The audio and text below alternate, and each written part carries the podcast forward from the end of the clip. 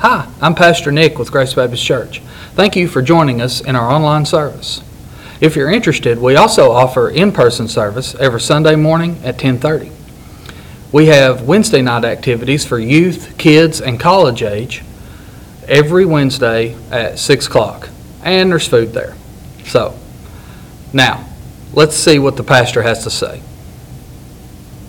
us and the, the hope that He places in our hearts and the life that is ours and what it means to be here uh, because we join together as the family, a family of God in our relationship with Him personally through His one and only Son. To have that kind of relationship is essential. God knows what relationships are all about.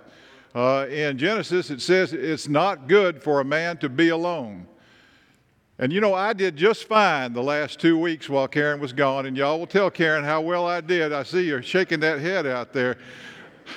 I did just fine. It was kind of like I, everything's normal, everything's going. Y'all know better than that. It is not good for a man to be alone. And God reminded me of that. Uh, but I think what we see in our relationships with one another, more importantly, is what it means for us to be His children what it means for us to be a part of the body of Christ, what it means for us to recognize that we are called as servants to serve Him. And in serving Him, we serve one another.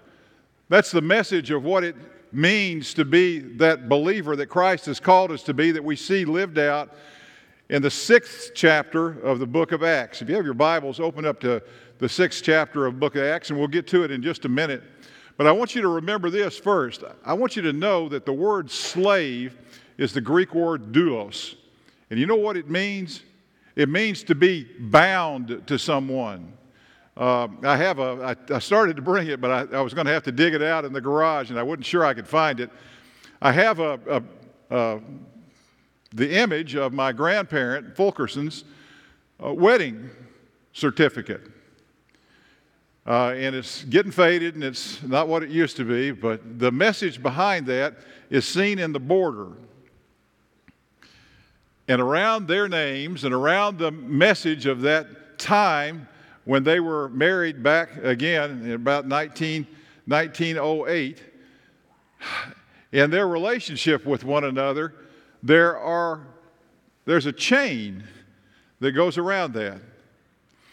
The world today would look at that, young couples would probably look at that and say, well, I guess that's what it's like for most people who are chained together for the rest of their lives, or at least for the next six years or four years or whatever it is, uh, that we don't want to be bound. But the message behind that message that I see my grandparents sharing with me is of what that bond was together in Christ in them. And that's the hope that is ours uh, almost 50 years ago when Karen and I were brought together by Bob Wiley. He was our pastor at the time. Uh, Bob was the one that did the ceremony for us, and the two of us became one. You understand that? A man shall leave his father and mother and basically become one with his wife. God seeks to have us understand what that relationship is all about. And the thing that we have to do first is to remember that we are His servants first. And now there's a picture that I have. If it means for us all to be slaves and bound to Jesus, what does that mean? Can't you see us? One person bound to Jesus here, one person bound to Jesus here, another person here, another person here. And what does that mean in our relationship with one another? That we can't get away from one another because we are all bound together in Him. And that's what I've shared with couples over the years in our relationship, in my relationship with Karen, the times that I find myself struggling in difficulties and trials in my relationship with Karen are times that I've been further away from the Lord. Because the closer I am to Him, the closer we are together. God calls us as the body of Christ to recognize what that means and to see that fulfilled. And God tells us in the book of Genesis it is not good for a man to be alone, it is not good for a woman to be alone. God intended for us to be together. And that's why it's exciting to see each of you who are here today. Every one of us is here for a reason.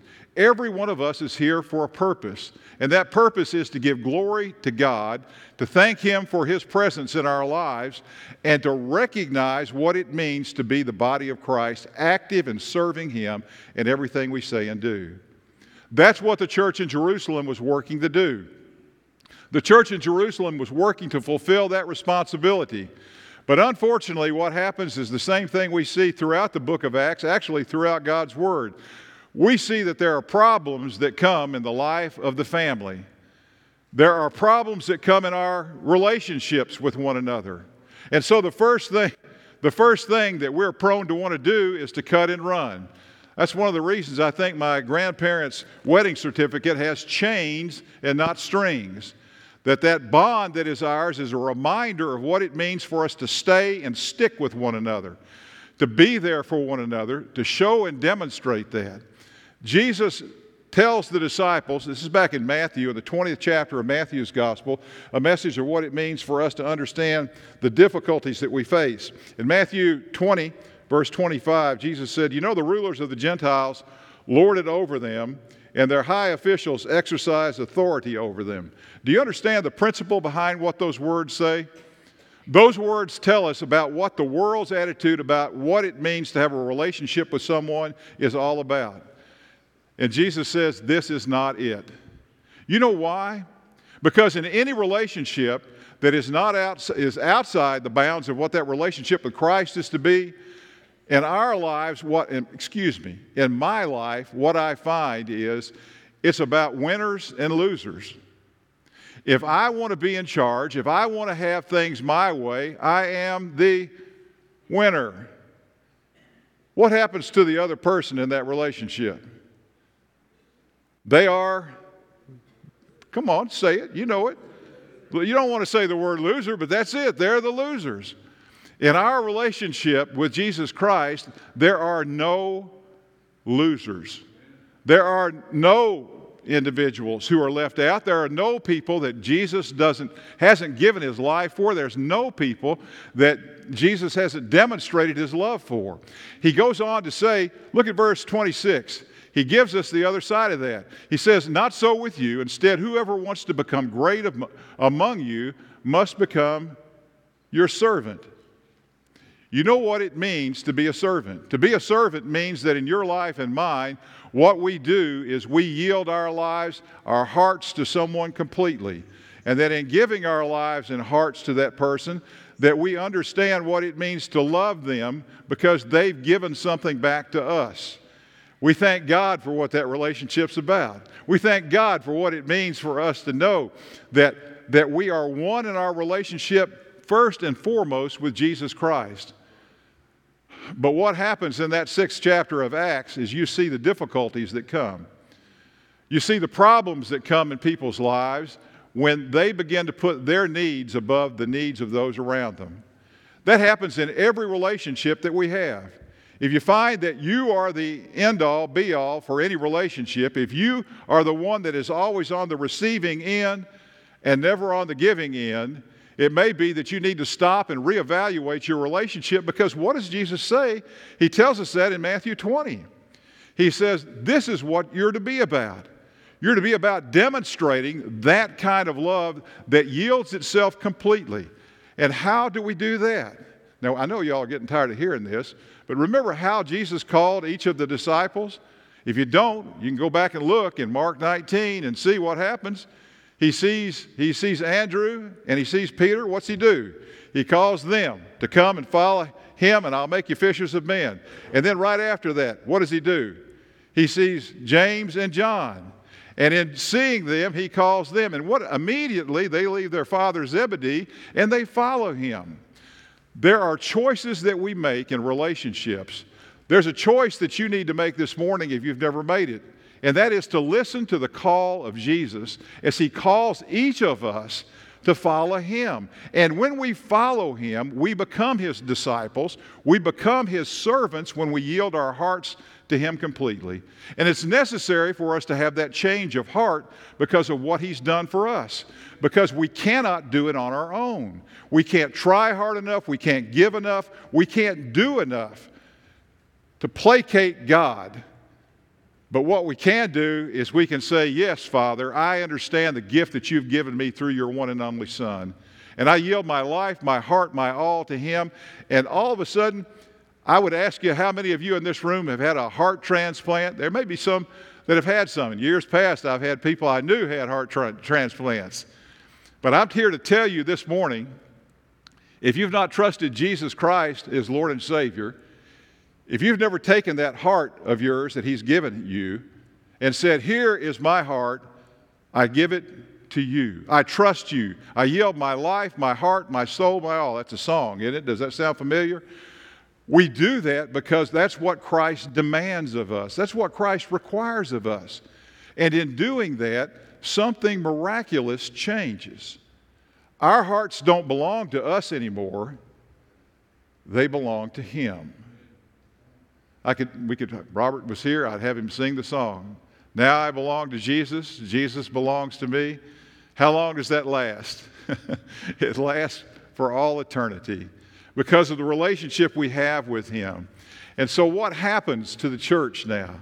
We see the struggles that they face as they begin to have problems in the church. Remember what's happening? Uh, we've talked about, again, uh, all the stuff that precedes the sixth chapter of Acts. We see that they're growing by leaps and bounds. We see that there's a mighty push, a mighty joy that's in the church, and people are coming to know 3,000 at a time. What would you do if 3,000 people came forward this morning? Number one, we'd have to go out into the streets and the byways and bring some people in here to fill it. But do you think we could get 3,000 people in this room today? I guarantee you we could. Now, the fire marshal might have an issue with that, but we could do it. We could do it and we could give praise to God because of the fact that He is the one that is doing the drawing. Jesus is the one that's calling. And that's the thing we see as he calls Levi, who became Matthew, to leave his tax booth. He calls us to leave our old life behind. And now what's happening is the church in Jerusalem has a speed bump that they're about to hit. Things have been going great. Things have been going fantastic. But now there's a problem. And the problem is is what people's minds and people's lives, they begin to look and place value on one thing and devaluing something else. Christ calls us to recognize what it means to give our all to Him completely and yield our lives. Listen to me as we, or share with me, if you have your Bibles open, to again to Acts chapter 4. And we'll see what God's word says to us about what went on, about what that call is all about. In those days when the number, this is Acts 6 1. In those days when the number of disciples was increasing, the Grecian Jews among them complained against the Hebraic Jews because their widows were being overlooked in the daily distribution of food. So the twelve gathered all the disciples together and said, It would not be right for us to neglect the ministry of the Word of God in order for us to wait tables.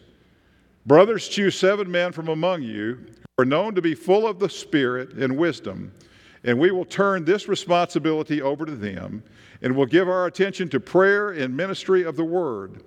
This proposal uh, pleased the whole group, and they chose Stephen, Stephen, excuse me, a man full of faith and of the Holy Spirit, Philip, Prochorus, Nicanor, Timon, Parmenas, Nicholas from Antioch, and a convert to Jews, Judaism.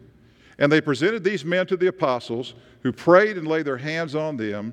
So the word of God spread, and the number of disciples in Jerusalem was increased rapidly, and a large number of priests became obedient to the faith.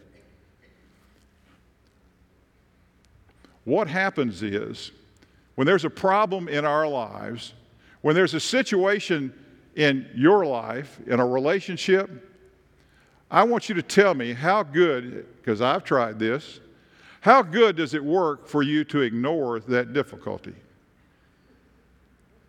To say, you know what, I'm not going to say anything, I'm not going to do anything about that, I'm just going to let it go. I'm here to tell you this morning that most of us in this room know the results of what it means to ignore a problem that we're seeing. That we ignore the call that God has given us that we ignore what God would lay on our hearts and we focus on that problem or that situation that is facing us. Christ calls each of us to listen to Him. even as Elijah did. You know that story? Isn't that a great story in 1 Kings? Elijah gets the message that God has for him. He does what God does, tells him to do in, ba- in his battle with the, the, the uh, prophets of Baal, and we see the results of what happens. Elijah wins the day, all the prophets of Baal are slain. And then what happens? Everything is going fine. Elijah is in a great shape. And then one, I was about to say one woman, one, purpose, one person comes to him and says, The same thing that you've done to these guys is going to happen to you before the end of the day. It may be you're here today and in your life, you're struggling with what to do at the end of the day. And you're not real sure and you're afraid. And the first thing that we want to do is that we want to run away from the situation, the circumstances that we're facing. We want to avoid those. We don't want to say anything about them. We don't want to do anything about them. We just want to hope that after we wake up, everything is going to be just fine. I found that doesn't work. It doesn't work in my life. The problem is still there. And there is only one way to deal with a problem, and that is to face it head on, knowing that we have a Lord who is with us and beside us through all of those situations and all those circumstances, and to trust His relationship. And how do we know we have that message? It's pretty simple. Elijah figured it out, didn't he? What was the first thing that happened as he's standing in that cave? God says, I'm going to come by.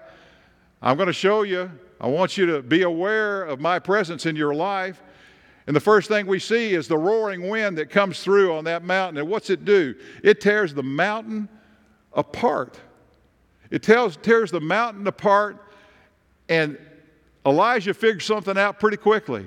In all the activities that go on around us, all those things that seem to be bombastic, all those things that seem to be so important to us, we don't hear God's call there.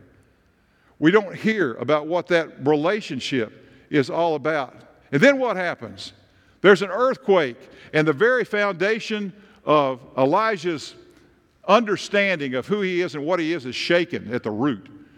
Karen was working at her father's motel in downtown Evansville in the early 70s. Is that right? Probably 60s, yeah, yeah. And some of you were around then. I know most of you weren't, all right? Uh, but she was uh, waiting tables, and all of a sudden, the I don't know if any of you ever went to the Lamplighter restaurant, but they had beads that hang, hung down to separate the swimming pool from the from the from the restaurant uh, on the inside windows. And Karen said those beads began to go sway back and forth. And then Karen said she could feel her feet underneath her shaking. And so the first thing she could do, because she was counting her change that she'd gotten, and that's how you used to get your tips, right, and change. And Karen said the first thing that she did was to throw all the money in the air and run out of the building. The message behind what goes on with Elijah is pretty simple. And the things that would shake our foundations, God's message was not found there. And then, if that were not enough, you know the rest of the story. What happens is God sent a fire that burns and consumes all those things that we think are so important and so essential in our lives and destroys them utterly and God wasn't in there. What is it that Elijah found? What was it that the disciples found in Jerusalem? I think the same thing that every one of us in this room who has a personal relationship with Jesus Christ understands. It was one word, one message. For me, it was Bob.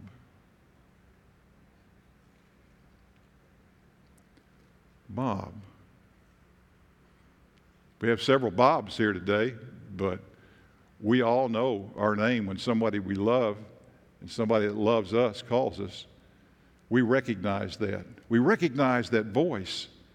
And in recognizing that voice, the church recognizes the problems that they have. Do you see what happens? Did you hear what happens with the apostles? The apostles understand that there's a problem that's going on in the church. There's a problem in that relationship that somebody has with somebody that cannot be ignored. I would tell you what I think it is is that you've got Greek speaking Hebrews, okay? and that you've got Hebrew speaking Hebrews that are there. And they're two different groups of people. They don't dress the same, they don't talk the same, they don't look the same, they worship the same God, but they're missing the message that in Christ they are one. If you're here this morning and you're having marital problems and you're having difficulty in your relationship with your spouse, stop and think about who shared that person with you, who gave you that opportunity to have that relationship with that person. You think about what God has done and called you to, and that personal relationship that you have with one another that has bound you together in Him. If you have children who are disobedient and go a different direction, that happens sometimes in our lives, and we wonder what to do and where to go and how to deal with those difficulties. How do we do that? Karen and I worked for almost nine years at a children's home. And I can tell you what the world's answer to that was let somebody else do it. You know what? It's not my fault, it's society's fault. Society is the one that has made my child the way he or she is. Uh, there's another answer that they come up with. You know what? It's the school's fault, it's the teacher's fault. In our world, we look for people to blame.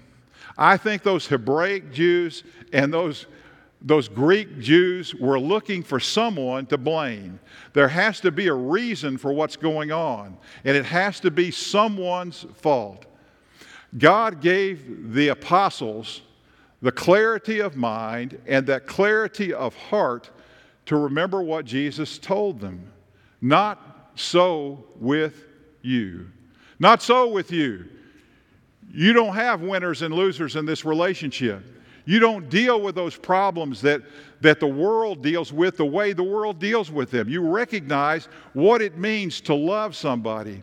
And those kids at the children's home, the easy thing for them was their parents simply to drop them off and leave them until they got made right. God gives us that gift of children for a reason. And how many of us in this room have given up on our children? Have forgotten them. I don't mean we don't go to see them, I don't mean we don't go to call them.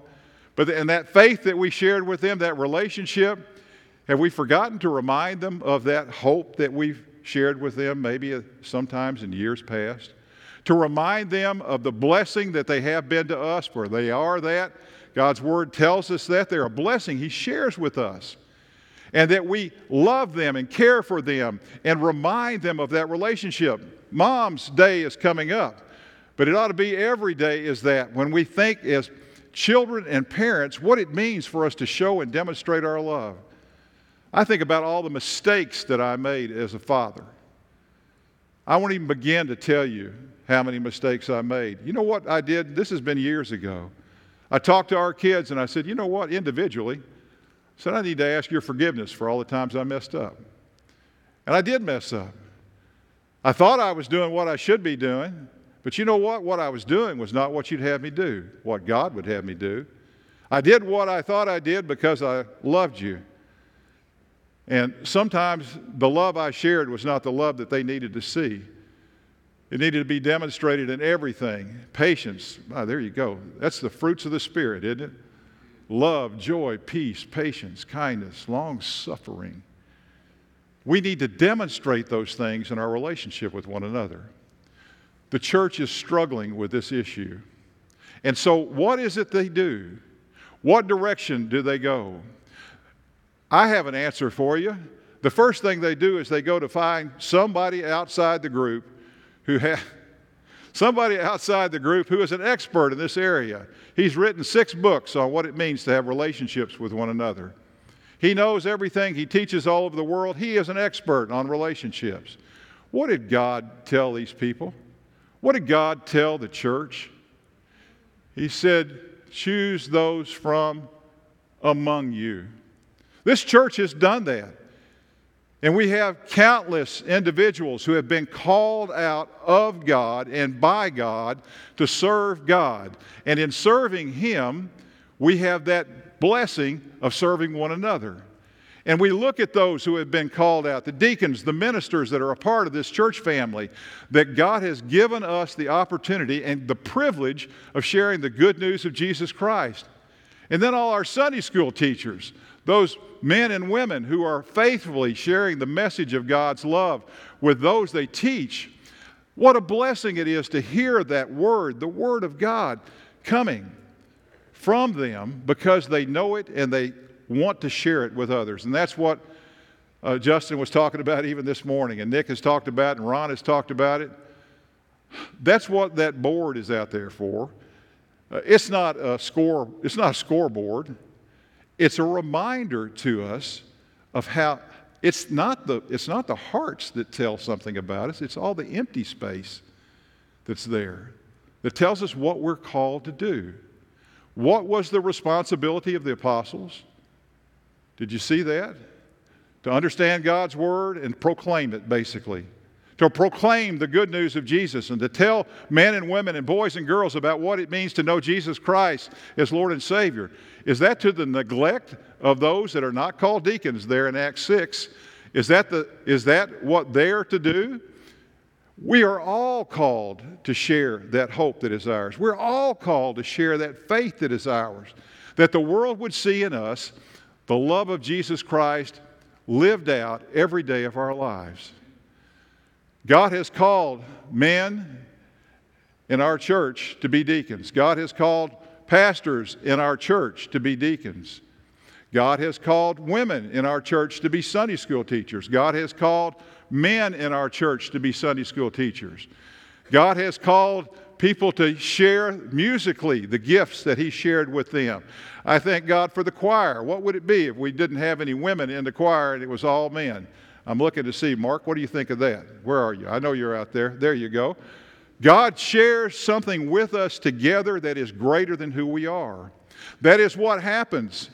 That's what happens, Sarah, every Thursday, isn't it?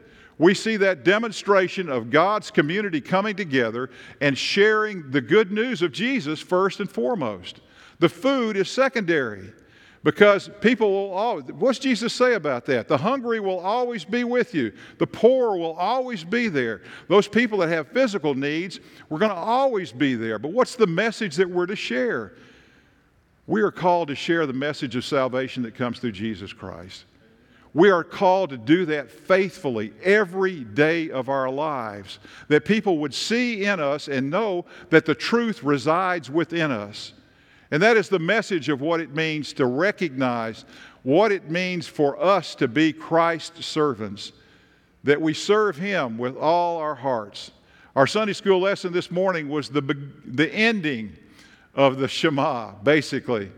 It's pretty simple, isn't it? Deuteronomy 6 chapter or verse 4, how does it begin? Hear, O Israel, the Lord your God, the Lord is one. Love the Lord your God with all your heart, with all your soul, with all your strength. That is the message of who we are to be.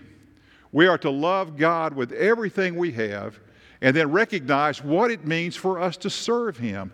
God is calling you, church, to be about servanthood to recognize what it means to yield, not to win, but to yield your life to Him.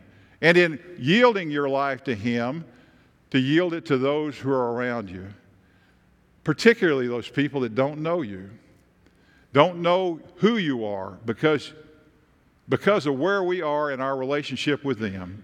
We have an opportunity to share that hope that we have in Jesus Christ with everyone that we see and that we should demonstrate that in such a way that the world sees the evidence of it in our lives. Christ calls us because he loves us. He loved us so much that he gave his life for us. And in that relationship, he reminds us that that is what you and I are called to do with one another to give our lives to him completely, not to hold back, but to yield everything we have to him and know that God calls us to serve Him with everything we have and everything we are. Please join with me in prayer. Father, we thank you this morning for the love that you've demonstrated through your Son, Jesus. I thank you, Father, for the truth of your word. And I thank you, Father, for the message that is demonstrated uh, in that sixth chapter of Acts. It's a recognition of humanity and who we are, Father. We don't, we don't, we make bad decisions sometimes. And sometimes, Father, we just mess up and we do things that we know we shouldn't do, and there's things that we should be doing that we don't do. Father, help us to recognize in our relationship with you, first and foremost, that we are called to love you first with everything we are and everything we have. Thank you for tuning in to another service with Grace Baptist Church. If you would like to contact us, all of our information is available on our website, gbcevansville.org. You can also contact us through all of our various social media accounts. Or you could just give us a call. We'd love to hear from you.